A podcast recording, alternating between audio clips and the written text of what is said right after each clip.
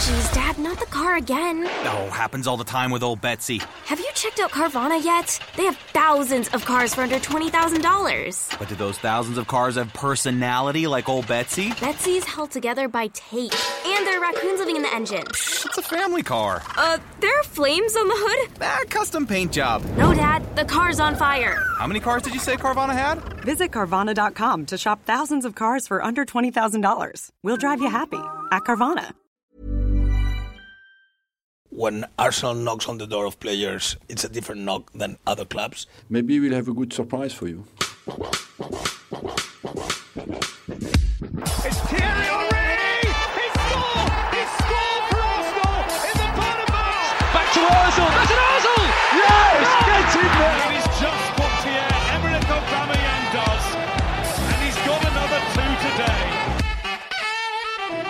Welcome back to the Different Knock podcast with oh no, episode number I can't, still can't do it.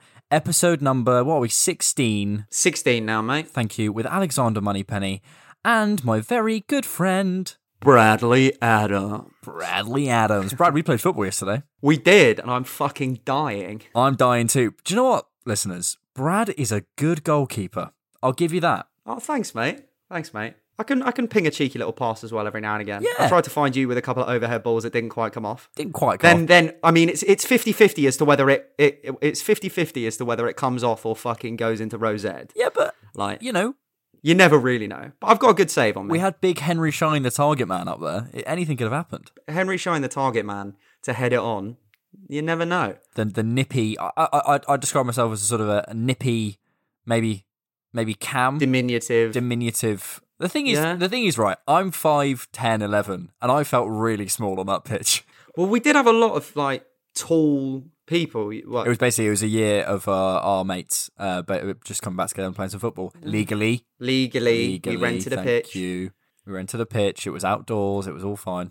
It was great. Uh, yeah, but I am dying today, and I and I sort of echo my comments from a previous podcast where I said maybe I'll never criticize anyone ever again, which is not true, is it? Because the Yeah. imagine imagine being a football podcast that never ever criticized a player ever. It's like he had 14 chances. Well, you know, he tried. Yeah, I know, but the thing is, is like we we're not prof- like obviously we're not professional Premier League footballers, mate. And so I think this is what I mean, as in, It's information I didn't know. of course, but as in like we understand after playing football, you obviously understand how difficult it is to be a foot like in the sense of like you have to have good technical ability, like you do, like you have to be talented if you're playing at like the top echelons of a sport. But then it makes it even more annoying when people will fucking like just absolutely thwack it and it will go into to Rose Ed and you're like, you're pay- being paid 90 grand a week for this. This is your day job. Like, sort it out. yeah. And you're actually really good at it. Do you yeah, exactly. That's the thing. It's like Calvert Lewin, like first touch of it. I think, also, I think should be a target for Arsenal. I, I think he'd be fucking great for us. He was a fan, wasn't he? He was a he was a fan when he was younger. Yep. Uh, great first touch, good header, but just can't seem to kick a ball in the right direction sometimes. I'm like, what are you doing? This is true, although sort of a Ronaldo esque header yesterday Oh, that leap. Yeah, he hung in the air. Adrian is so easy to get out. You could you could just see that Ancelotti had told them to shoot on sight. Oh, while we're on it, um, the Richarlison is, is a straight red. I don't disagree with that. What was your? Did you see the Pickford challenge? I did. Uh, what is your opinions on it? But obviously, um, Virgil van Dijk. The news came out what ten minutes ago that he's done his ACL, Yeah, potentially out for the season. requiring surgery. I ne- I will never celebrate an injury, but that's obviously, and I feel really sorry for Virgil because I think he's a class act, but I don't know whether that's bad for the quality of games. As in, like, I think Liverpool with Man City's inconsistency could have had a similar season, maybe if they had Van Dijk. And you underestimate like the, I think Van Dijk's reputation kind of, kind of, kind of protects him a lot. Like people just won't take him on. But in terms of the tackle, Yeah. You saw that with the Villa game. Yeah. You saw that with the Villa game. As soon as people started to take him on, like Jack Grealish, who's like one of those kids who used to like just ball around on like everyone when they were Yeah. at school. Like just doesn't show anyone respect and and did it did him a few times in that game purely on the basis that he tried to. Yeah, I, I, I yeah, I, I agree. I think, I think, but I mean, obviously, Virgil's an incredible defender, but yeah, I think I think sometimes if you if you don't show him the respect that he he Yeah, if you look at him, you're like, oh my god. but yeah, um, in terms of the tackle, yeah, it's just clumsy from Pickford, isn't it? I like. I don't think there's any malintent. Did I see someone say Pickford should get a lifetime ban for that tackle? I'm like, guys, Oh yeah, it's like the thread that I sent you where people are gonna basically they're basically like a few. I, I, I'm praying it was a parody, but it was just this thread on Twitter where they're saying that they're going to stage a silent protest outside Anfield and write to the Premier League asking to be awarded those two points for the offside goal that wasn't offside and all this shite. And I'm just like, Premier League reverses decision over Liverpool match because fan gets in touch. like, and they're saying that you know Pickford should be banned for the amount of time that Van Dijk is out. There's no malintent in it. It's a poor challenge. For me, I th- it's di- mm, it's really difficult as well because it's it's always more difficult sending a goalkeeper off. I think versus a player. I think that goalkeepers will get a Wasn't bit it like two? It wasn't long in though either. Either it was like three minutes in or something. No, maybe like no, it was longer than that. I think it was maybe like eight to ten minute mark. Like maybe ten minutes have been played. But you just think like it is yeah, it's it's difficult because not only do they not want to send off a player and ruin a game so early on, but then you're also I feel like sending off a goalkeeper is another level of severity. But I think the only reason it wasn't given as a penalty was because the decision was given as off as offside. So obviously you can't commit a foul on a play that's offside. Maybe they should have had you in goal, Brad. Maybe, mate. Maybe I'd have been smashing it. But yeah, obviously th- thoughts go out to Van Dijk because it's a fucking horrible injury. Um, otherwise, how are you, Brad? You good? Yeah, no, I'm really good, mate. I I really enjoyed playing footy yesterday. I feel like it was a good weekend of football as well. Like I caught up on some highlights of the Chelsea Southampton game, for which everyone was blaming Kepa for the Che Adams goal, but it's definitely Kurt Zouma's fault. Absolute clusterfuck at the back. I mean, Kepa doesn't help. N- no, but as in it's it's a bit more difficult when like Kurt Zouma is literally assisting. Uh, is, I don't know if it's Danny Ings. I know Che Adams scored it, but is literally passing it into the running lane of their striker, which forces Kepa to just sprint out. Yeah. You know that goal is Kurt Zouma's fault. Kurt Zouma's fault, hunt all the way. Because also, if you look at him, as soon as he does it, he just stops running and gives up on the play. And Kepa does enough to push either Ings or Che Adams outside, as in so they can't get the shot off straight away. If Kurt Zouma just follows through on the play, there's another centre back in that equation, and it's not as easy. But he just throws his arms up in the air and gives up. Like play to the fecking whistle. What are you doing? Ke- yeah, Ke- Kepa, Kepa's just yeah. We've talked about him on this podcast before. He's just uh, you know he's 26. I thought Kepa was like Twenty-two. 23, Yeah. 22 maybe. He's 26. I'm like, mate, Jesus. Um, but yeah, it was a good week, weekend of football actually. Yeah, some Uh, good results. games. United, United coming back late. Um, I love all the rumors that Bruno Fernandes just hates his tactics. There was something that came out today about Morgan Schneiderlin who said that um, the only reason Anthony Martial was so good in his first season is because he couldn't speak English, so he couldn't understand what Louis van Gaal was saying. uh, which I think is fucking crazy. So Arsenal were beaten 1-0 at the Etihad Stadium by Manchester City, who are a team who play in Manchester in a blue kit, managed by a man called Pep Guardiola, who deployed a system I've never seen before on any football pitch ever, uh, where it was madness. I, I mean, I couldn't quite fathom for the entire game what, well, for, certainly for the first half an hour, what they were trying to do. But like Bernardo playing as a kind of like sweeper, they had like Joao Cancelo, who's a, I think he's a left back playing like right mid. Um, Sterling was dropping in playing centre mid. I mean, and Ederson was playing as like their playmaker. I know they play Ederson like that normally, but like there was some there was some mad overthinking in this game. One hundred percent. some mad overthinking, and I think it kind of it kind of did lead to a bit of a a bit of a chess match in the first Yeah. first half.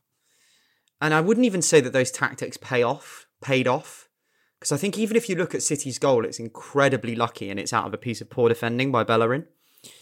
Bellerin gets Bellerin's man is Foden, Yeah, it gets spun. and he gets not only does he get spun, but then he gets drawn into Aguero, which is you know Luiz's man, who Luiz is kind of chasing after and with.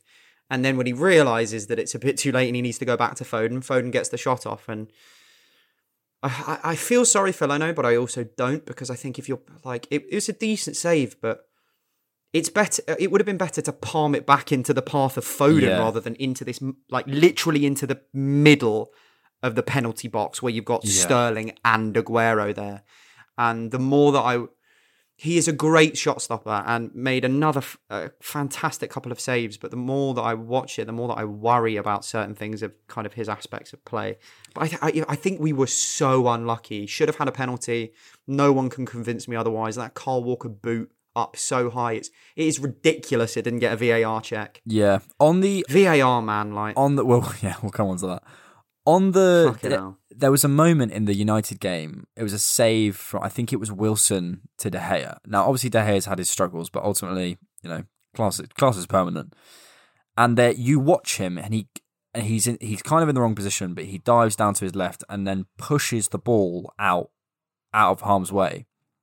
And I think that is just that there's a slight difference, and I say this a lot, like between Leno being top class and world class. Mm-hmm. And he makes a top class save, but a world class save pushes that around the corner. A world class save pushes that further out because he can see the oncoming To Sterling, defender. wherever it is. I don't know, round the round the corner, whatever Yeah. it is.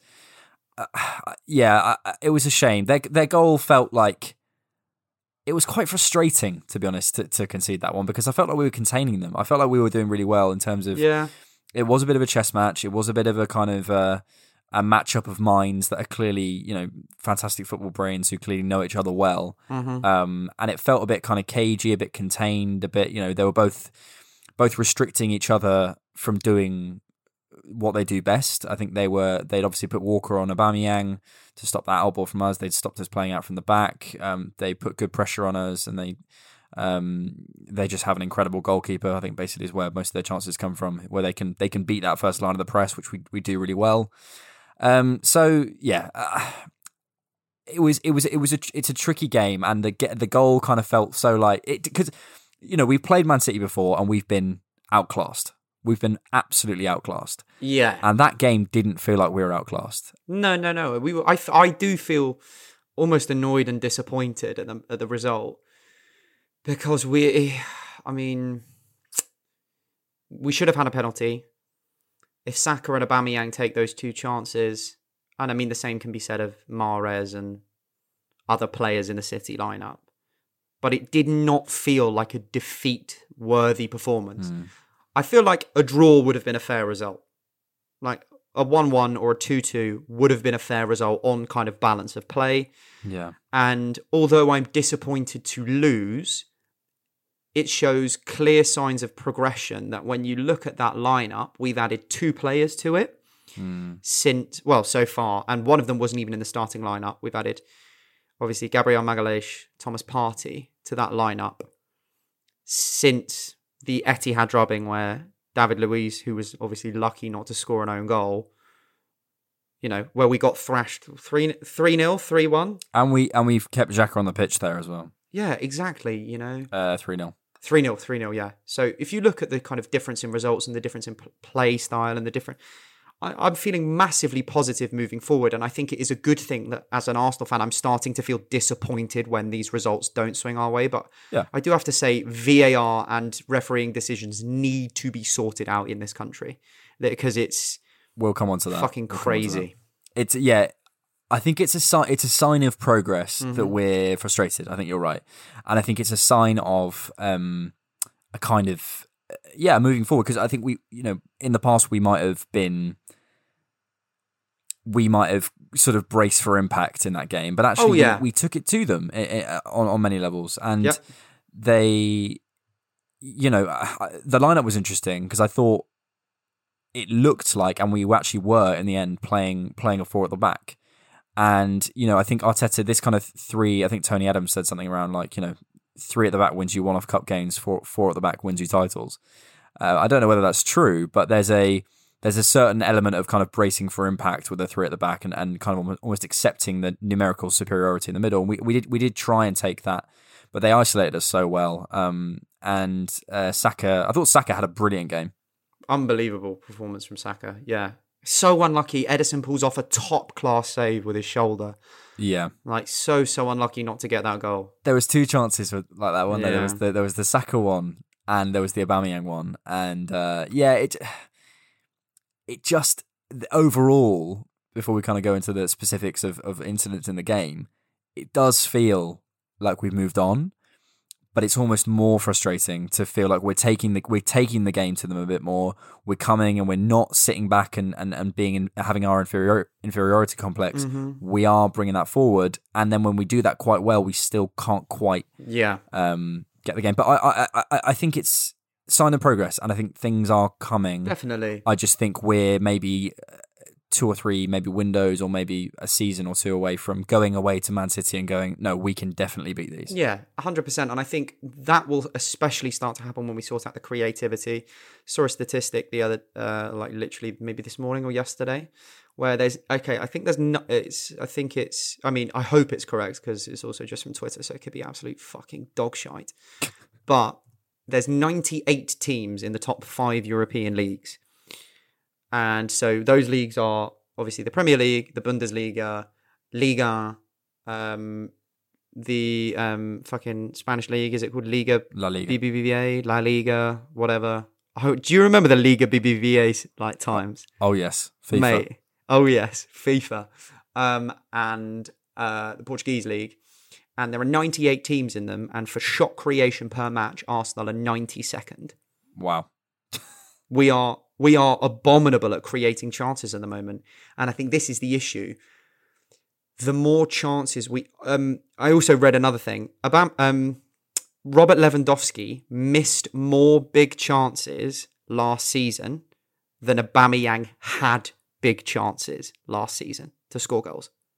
And you just think like this is the issue.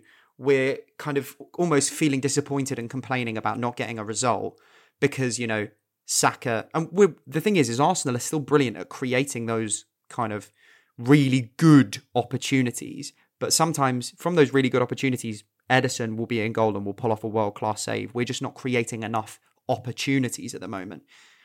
And I think that's one of the the reasons that we're really starting to falter when it comes to these big matches because we aren't we aren't having the volume of chances because sometimes you know your striker just isn't going to hit the ball right or the keeper no matter who they are like Pickford in that Liverpool game made a couple of top class saves hmm. and like people will do that and I think this is our issue. We've sorted kind of the the structure out and the defensive kind of solidity hmm. but now we need to really focus on how we get the best out of our players creatively to feed Aubameyang hmm. and to feed Nicolas Pepe as kind of their those two being our main goal threat outlets, and that's the going to be the thing. Definitely. I think a part of that as well is is Arteta potentially figure out his best system. hundred percent. Uh, we played Willian at a kind of false nine. Yeah, Uh, couldn't see much logic in that. I, I'm sure there there was a tactical reason, which I haven't seen an argument for yet, or or d- didn't appear to understand. Um, maybe it would have worked on a different day. Who knows? But but the yeah, I think I think for, you know whether it's moving Albert to the middle, playing with that for certain games, seeing where William maybe the Willian thing, it's an experiment and it, it might come off in another game. Who knows?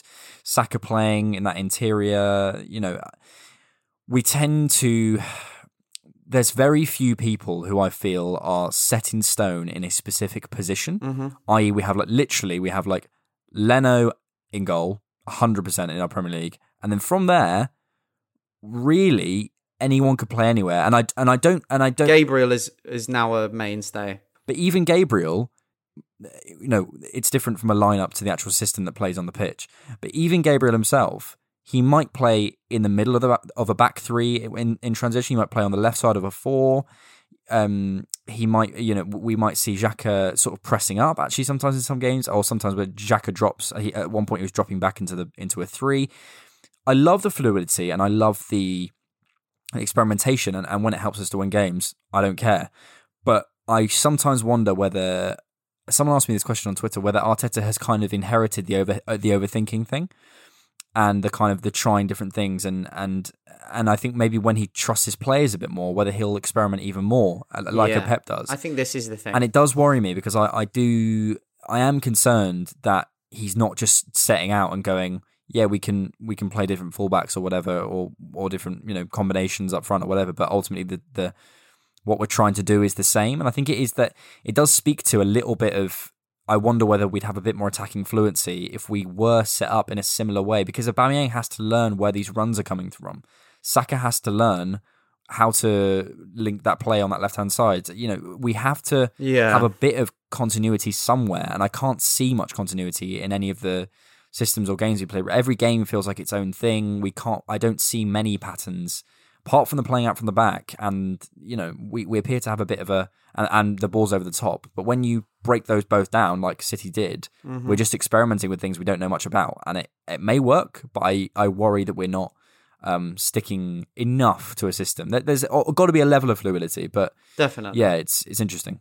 Um, also, Brad, uh, at the risk of making you orgasm live on air, West Ham drew against Spurs, and it's the third time in Premier League history No that a team way. has failed to win a game when three goals up with ten minutes to go. Ten minutes to go. Also, Lanzini scored an absolute screamer. Oh my an god. absolute screamer. Ball, ball gets whipped in from Cresswell, comes out. Oh, I've just seen it. I've just seen he it. just spanks it. Top Oh my, Oh my god, what a strike.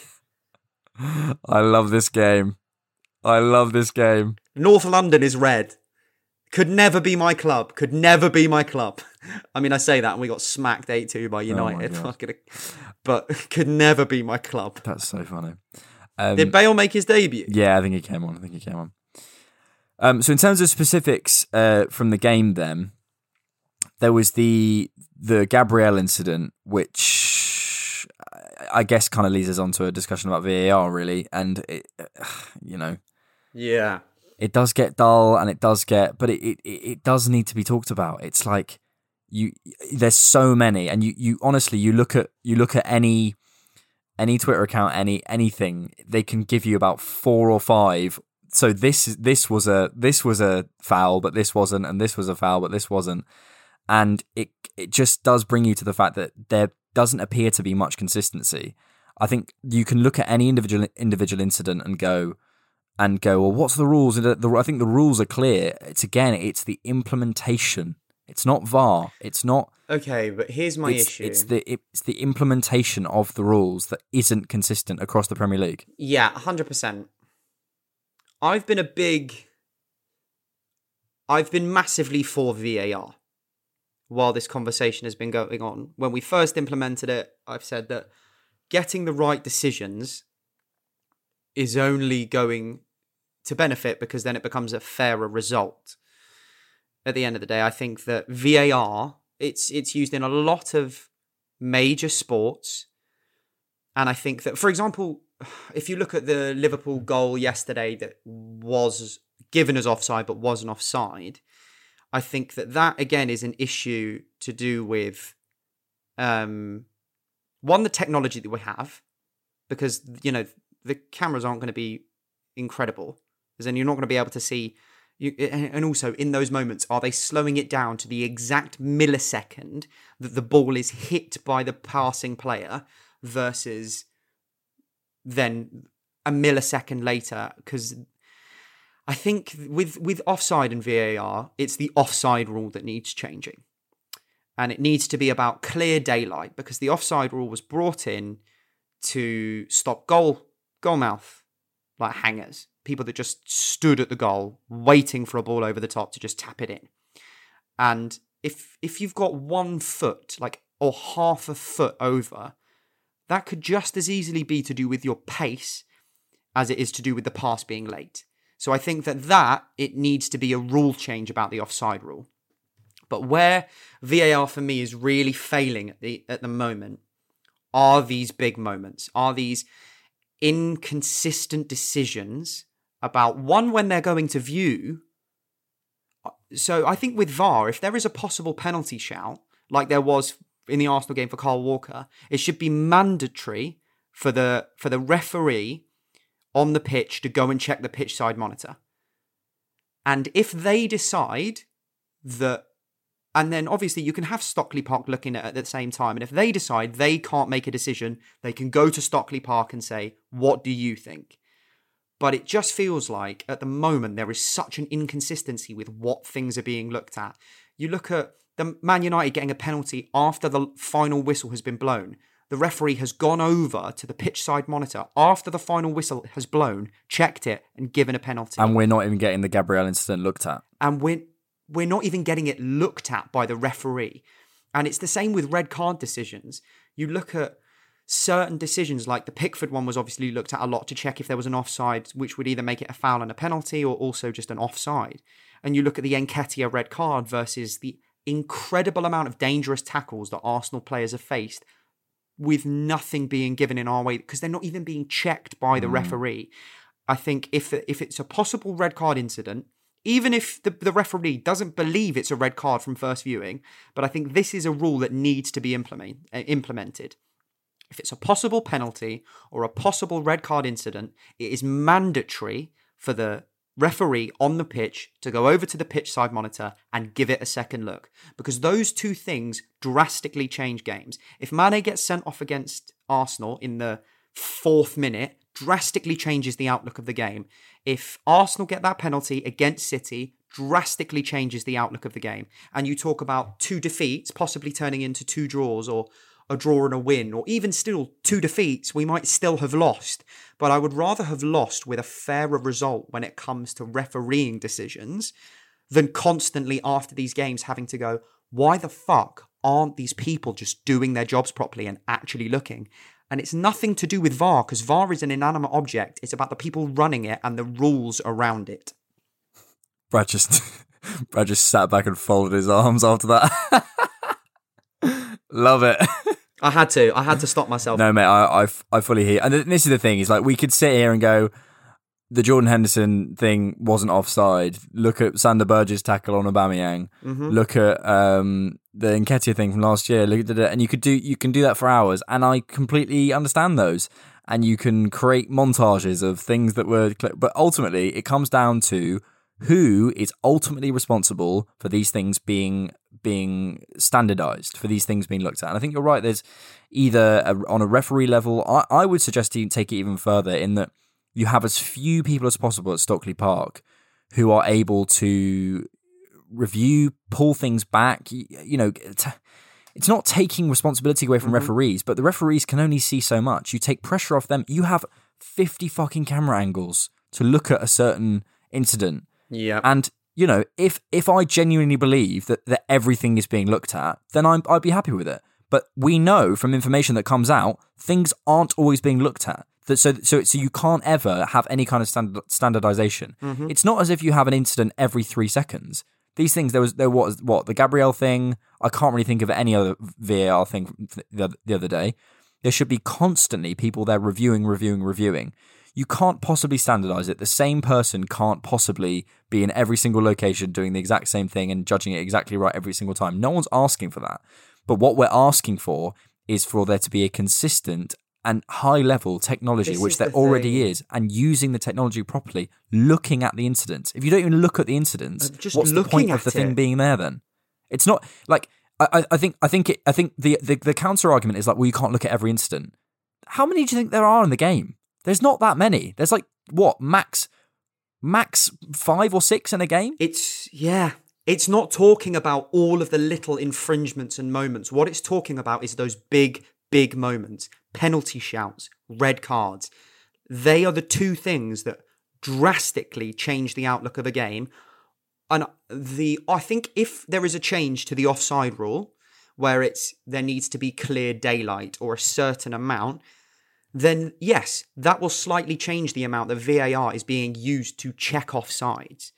But when it comes to these things, if if it's mandatory, for example, that uh, the on pitch ref has to go to the pitch side monitor to review the incident for a red card and for a penalty, while they're doing that, nothing stops the the referee in Stockley Park having a look at it as well with all the different angles. And then if the ref, after he's finished on the pitch side monitor, goes, I don't think it's a penalty. What do you think? And then if they go, actually, mate, I've seen six different angles. Let me show you them. I think it's a stonewall penalty. Then at least there's a dialogue and conversation, and it will create a fairer system and a more. And then if you just give the the ref on the pitch autonomy to go once he's seen everything to go yes or mm. no, then fair enough. And I understand that because then it also comes because it is just an interpretation of the rules. But the issue is, is we're not getting an interpretation of the rules on all of these big decisions. Yeah. And that's the important bit because we're not getting all these big decisions looked at. The Walker incident wasn't looked at. The Mane incident wasn't looked at. And it, but, but like I, I hear I hear what you're saying about the ref, ref going over, but like surely every single every single fucking moment of the thing should be looked at by by people at Stockley Park because what else are they doing? And we just we don't need to know. We just need to you know eh, when in a game has, but has I just mean for big moments. yeah well but but but but even beyond big moments, Because a game stops, a game stops for a red card or a or a penalty. but even beyond big moments, Shout. little things, off the ball moments, things that you you don't Mm-hmm. you don't necessarily see. You know, I was going to come on to this in a moment, but the the Aguero thing of him like touching the ref, uh, touching the uh, the lineswoman, Yeah. like stuff like that. I'm like, why isn't that being? Yeah, that, that, that's a slightly separate thing. If do you know, it, um, letter of the law is it, he should have gotten a mandatory yellow card.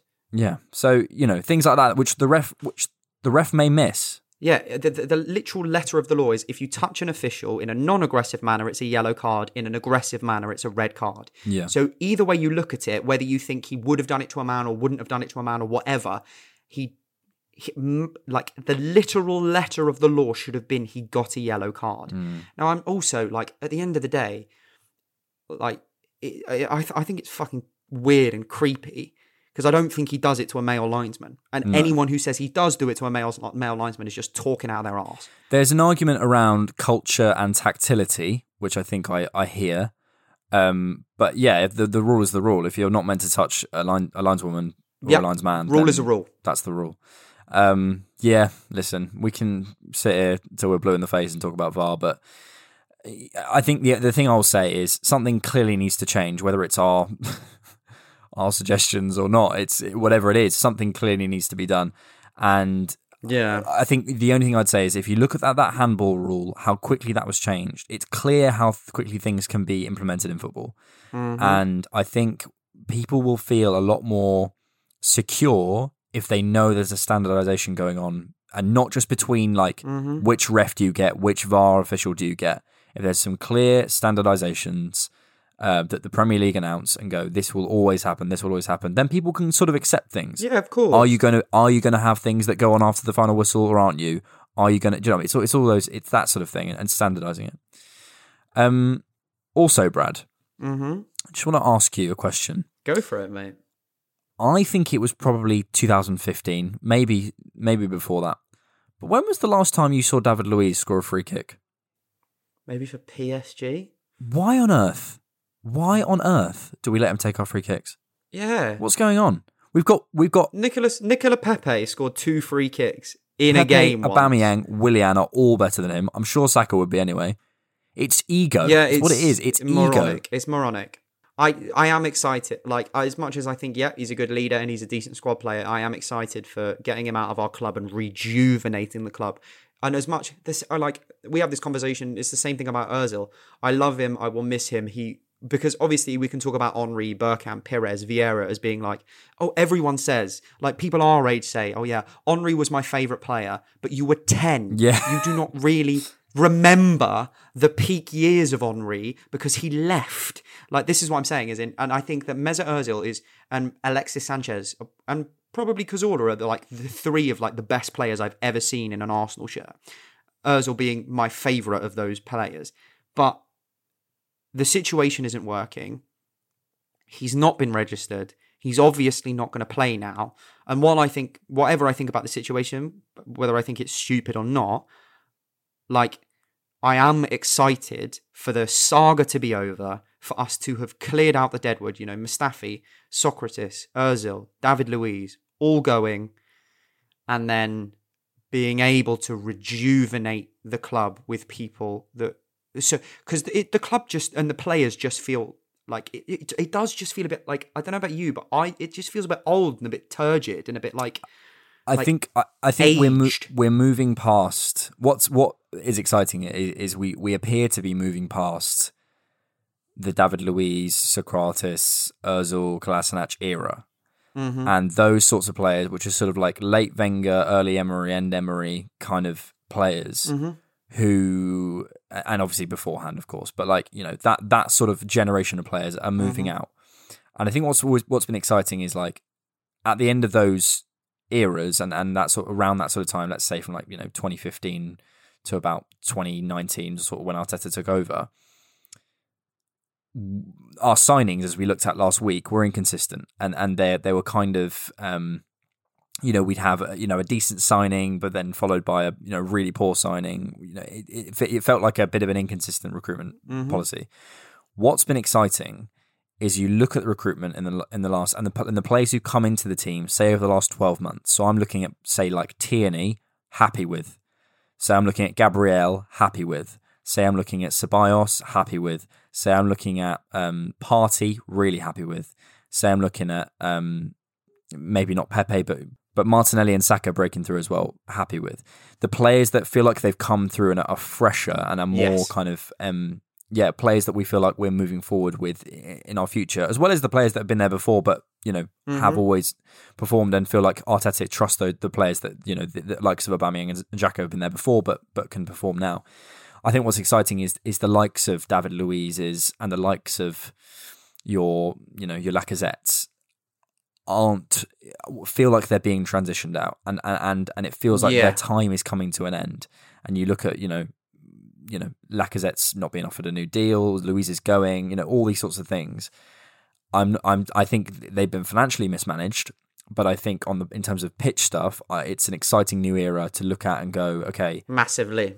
This is a real turnover in players But yeah, because the thing is, when is the when when kind of was the lot? Because unless Lacazette signs a new deal, he goes next summer because we're not going to let him go on a free the summer after.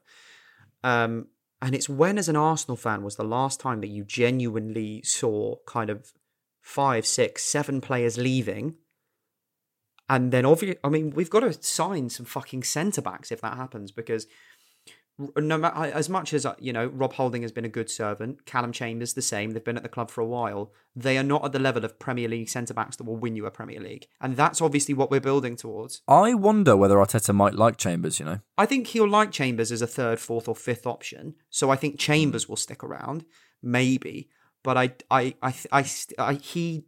If you want to win a Premier League, he's not in your top three options of centre backs. And hmm. obviously, with Saliba coming in next season, that might change because we might have Saliba in as kind of second, third choice, Gabriel first choice, and then we need a second choice centre back. Unless Pablo Mari turns good, we really don't know at the moment. But the last time that I saw this amount, I've I don't think I've ever seen this amount of kind of squad movement before, and I and it really excites me as a fan. It feels like we're going into kind of a new generation of our club. We went through kind of the golden generation from kind of the late 90s into 2006 2007 then we went through kind of that transition where we were the banter era yeah, I mean, we were still winning trophies and, you know, qualifying for the Champions League, but we weren't really pushing for the league other than 15 16 when we managed to come second when it was a two horse race between Leicester and Tottenham. But, like, it does just feel like we are moving into a very exciting era for for our club. And I, I'm personally, I am gassed about it. I, I cannot wait for the next summer transfer window, which seems so strange because I've got a, a whole season of football ahead of me, which, yes, I'm excited about and seeing what Arsenal do. But if we get Champions League football, next summer's fucking exciting. But it's huge turnover, and it's also as I, as I say, it's I now trust the people in charge. I now trust the people. So yeah, we'll we'll, mm-hmm. We'll see on that. Um, last one on the game. Then uh, we saw Partey for about three seconds. But was there anything that you noticed? Anything you you you felt? I mean, he got a yellow card. I didn't think he got massively involved, but equally City had loads of the ball. It's difficult to say, but Yeah, it's. I don't want to judge him. I, it's hard to have an opinion on somebody that did not get barely any minutes, and so I don't want to kind of form. It is. I I was excited to see him come on, but then I also want to just hold any of my opinions back about his play hmm. because he's in a new team, new system hmm. against, you know, a team that did the domestic quadruple. Yeah. I think it's also that thing of we were just saying that you know you you look at that lineup now, and I'm. I think you look at some certain lineups and you look at like the City lineup, and there's a few there's a few here and there that you're not that bothered about, but like there's big hitters there. There's Aguero, there's Sterling, there's Silva, there's De Bruyne. There's De Bruyne, there's- well, though he wasn't playing. there's there's Laporte, there's Ederson, and I think you're now looking at an Arsenal team where I would put Ruben Dias as well. Ruben Dias. You're now had a solid game. you're now them. looking at like Aubameyang, Partey, Gabriel, Tierney. I like I, I'm starting to think like etching up to elite world class level, and it's it's yeah, it is really exciting. So it's just it was just great to see him in a shirt, really. Yeah, that's yeah. I'm saving all opinions on his play until he's played a full ninety for us. No, Brad, I want you to do a full breakdown on the seven minutes of game. He was good. Very good. So I, I um I have a question for you, Go on. which uh, which which kind of feeds off of the last thing. Um, if you are to set up an uh, an Arsenal team with this squad of players, what is your best lineup? I'm personally of the opinion that the only two teams you really need to change your system for are City and Liverpool because I think everybody else is very gettable this season. Um, and I mean, we even saw last night that you know City were gettable, so I think it's uh. So yeah, uh, you can pick the formation and pick the eleven players. What do you think? I okay. Let's say I'll give myself a scenario. Let's say we're at home to Spurs. Okay, and I'll do the same. I'm going ignoring other teams in terms of you know how they're playing the, the system. Just just the kind of the, if we were just going to play like a one off, let's try and beat them kind of game. Mhm. Um, Leno in goal. I'd play a four three three with a holding midfielder and two sort of attacking eights. Um, I'd play Bellerin at right back. I'd play Holding at right centre back. I'd play Gabriel at left centre back. I'd play Tierney at left back. Oh, also, also injuries doesn't matter. Injuries, injuries aren't a thing. Okay. So it's out of out of the entire squad. I'd go Partey at DM.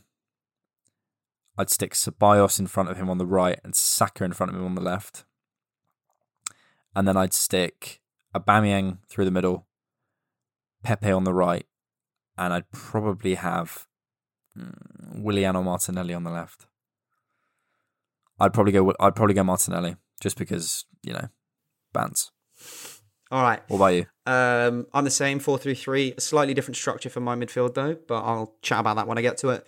So obviously Leno in goal, Bellerin and Tierney fullbacks, uh, Gabriel left centre back. If we're saying no injuries, I would give Chambers a run in the team at right centre back, but in failing that, Holding or Luiz are perfectly kind of decent understudies. Adequate. uh, adequate for the level, then my the structure of my midfield would be more of a two sitting and one further forward, but I would have HughWizzy? definitely definitely Partey on the right. And then the left i think is quite interchangeable depending on who else you have but it would either be Xhaka or Ceballos. And then i would play willian at, at the kind of foremost kind of almost cam position of that mm. three. So it would either be Partey Xhaka, willian or Partey Ceballos, willian and then i would go for a front three of pepe on the right Aubameyang through the middle and then again, it would either be Saka or Martinelli on the left. No space for HughWizzy in that team. No, no space for HughWizzy. He's a decent goalkeeper though, apparently. Bit like you. So my idol plays the same position as me. Um, okay, we've had a viewer question. We Had some viewer questions. Uh, this is from. This is from. Uh, actually, again, Brad. It's from uh, a gentleman who I mentioned on the last podcast, whose name I can't say, and he told me that it was potentially the worst pronunciation of his surname he'd ever he'd ever heard. so I'm gonna call him Ayush because I got that bit right. I think he said it was close. I think. Hang on, let me find what he said. Oh, that is fucking brilliant. Uh, yeah, he said it's a Nepalese name and he lives in Finland. He said, Fed say you almost nailed my first name, but the Oh. last name was worst I've ever heard. so that's good. So Ayush has asked, How far do you think Arteta can take us? Do you think he can make us PL, CL winners, or do you think that he can only make us Champions League regulars at best? Uh, do you think Arteta will eventually go down as an Arsenal legend? Now, my girlfriend constantly picks me up on how much I just absolutely lick Arteta's ass. So I'm going to let you answer this question, Brad. All right, yeah. Um, He's going to change the world. I think the issue I mean, love. this the issue with the is the issue with this question is is it's also dependent on a lot of other people because say for example Kroenke decides that Arsenal's now his one and only love of a lifetime and gives Arteta 200 million to spend in two transfer windows he could he could with the right players take us very very far. But we don't again we have a little bit of a sample pool of how good he is as a manager you know. Nobody thought we'd win the FA Cup last season in what was the worst league performance in 20 something years. So it's really difficult. It's really difficult to see and to understand how far we can actually go because we don't know how much backing this man's going to get. All i will say is i can see an eventuality in a future where if he is not backed sufficiently in coming transfer windows, a bigger team with the funds will poach him because he has proved to a degree that he is better than certain managers in top level jobs. He's a better manager than Ronald Koeman, who's at Barca. He's a better manager than Solskjaer, than Lampard, than lots of other managers in, you know, big, big jobs. So I'm very confident that he can make us with the with what seems to be the kind of injection of funds we get every year into a Champions League regular team. I think to get to that Premier League winners level, he either needs to do some incredibly smart business or needs to be backed a little bit more financially. And I think it's the same with getting to win the Champions League. It, it does become a situation of of anyone can do it. Knockout football is fucking mental. Like any Greece won the fucking Euros. Like knockout oh, football is Oh, yeah. crazy. But I do think that if we are to try and push on towards those things, it would be done with a bit more, either with better finances in the sense of how well we sell players, and with maybe a bit more of a cash injection from the Kroenkes. I'm with you, brothers. I, uh, I think anyone who listens to this podcast knows that I've got an absolute boner for Arteta. Um, I, I just think he's fucking class, mate. I, I think he's, He's brilliant.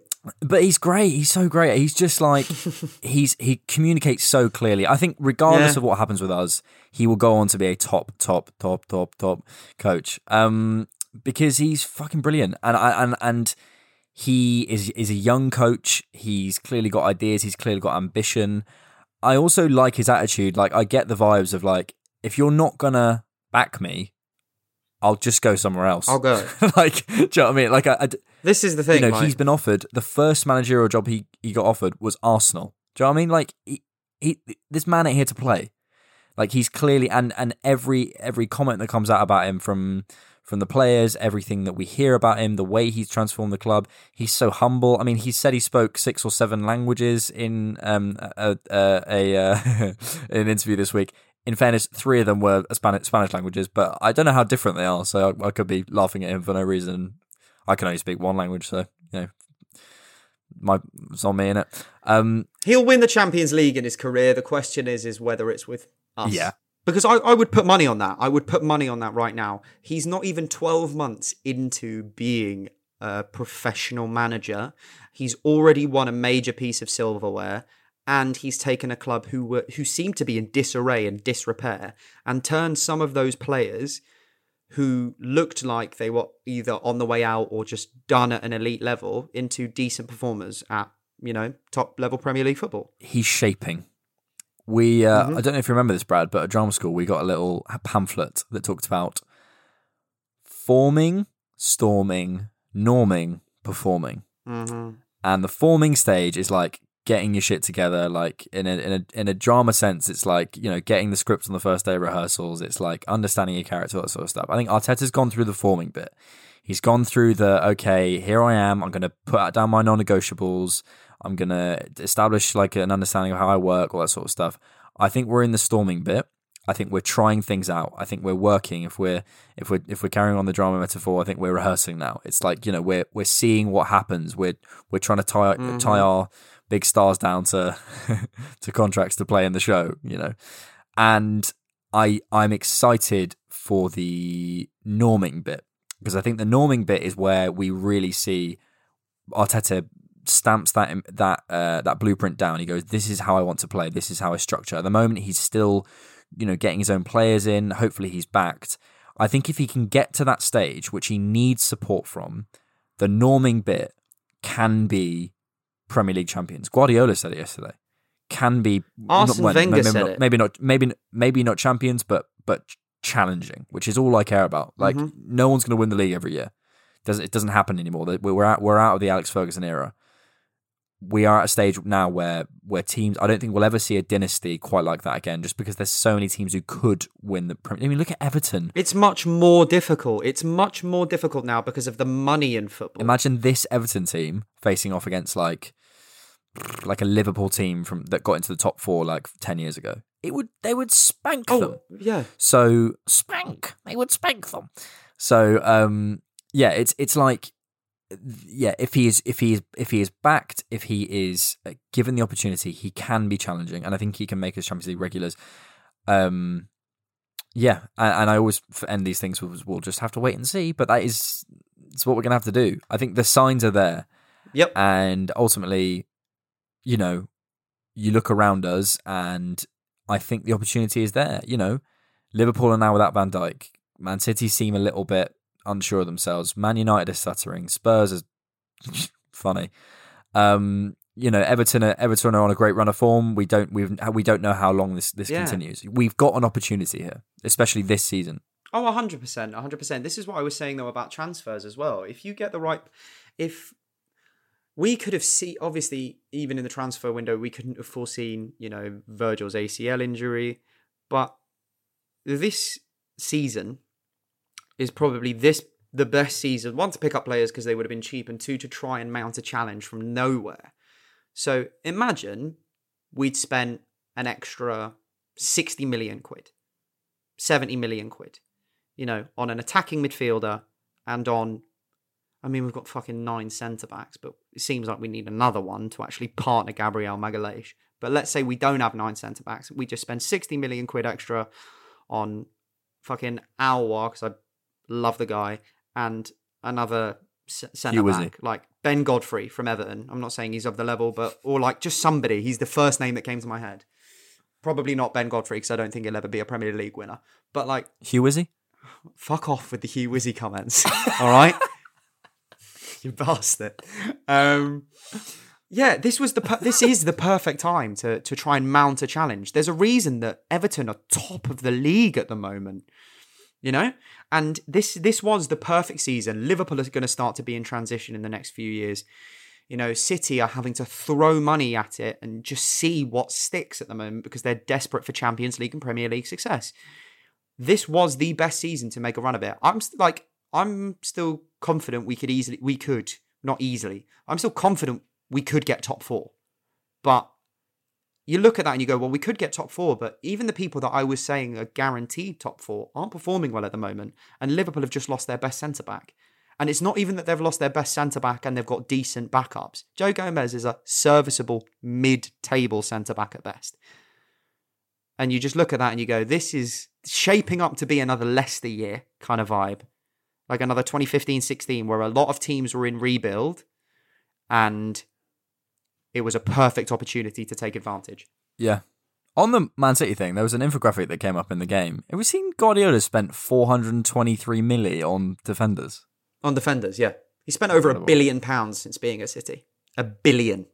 In conclusion, I love Arteta. But not in that way. In that way, slightly. A a little bit. Brad, I'm going to play us out with some dulcet tones. You ready? You do it, my friend. Hang on. Sends it in towards Rice. He Oh. couldn't get near. Snodgrass was hoping it would drop. Lanzini! Oh, what a thunder cunt. Oh. oh, Oh. you love, love, love to see. Things you love to see. We literally lost yesterday, but I will still take. Yeah, A but we lost last against minute- Man City. Like, come on. Yeah. Like, and we didn't even, it's not like we lost 3 0. Oh, All right, Brad, that brings us to the end of the Different Knock podcast, episode number 16. It definitely does. 100. thank you, mate. Thank you, Brad. Thanks for being here. Thanks for listening. And thank you for listening. Thanks for listening. Um, Brad, do you want to send the love letters to HughWizzy or shall I? Um, I will send him a love letter. Okay. This is my love letter, Hugh. I love you. I profess my undying devotion to you as a member of your fraud gang. Fraud gang. You are a legend. Oh, here's a question. What do we call our.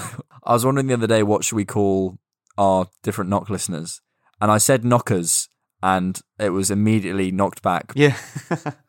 Um, um, we'll have to let let's have a think. Let's have a think, and we'll we'll, we'll think of something to release on Thursday to call everyone. maybe they could name themselves. I don't know Yeah. what- yeah, different knock listeners. If you got to this point, if you got to this point, you're a you're a you know you're a proper fan. Yeah, So you love this, uh, maybe the and we love you. the differs, The differs, the difference, DKers, different different gang. Don't know. the diff gang. Diff gang. Oh, I don't mind Diff gang. Yeah, but I feel like we're stealing gang from HughWizzy. So like diff, di- yeah, do you know what I mean? Like, And you don't and you don't steal anything else from him, do you? not at all, not at all. All right, guys. Uh, right, pleasure as you. always, and we'll see you on Thursday. Bye. On Thursday. On Thursday. Bye bye. Thank you so much for listening to the Different Knock podcast. If you did enjoy that and want to hear some more, please hit the subscribe button on whatever platform you're using for a new podcast every Monday and Thursday. If you want to support the show and get access to exclusive content, check us out on Patreon and follow us on Instagram and Twitter at DiffKnock. Thanks.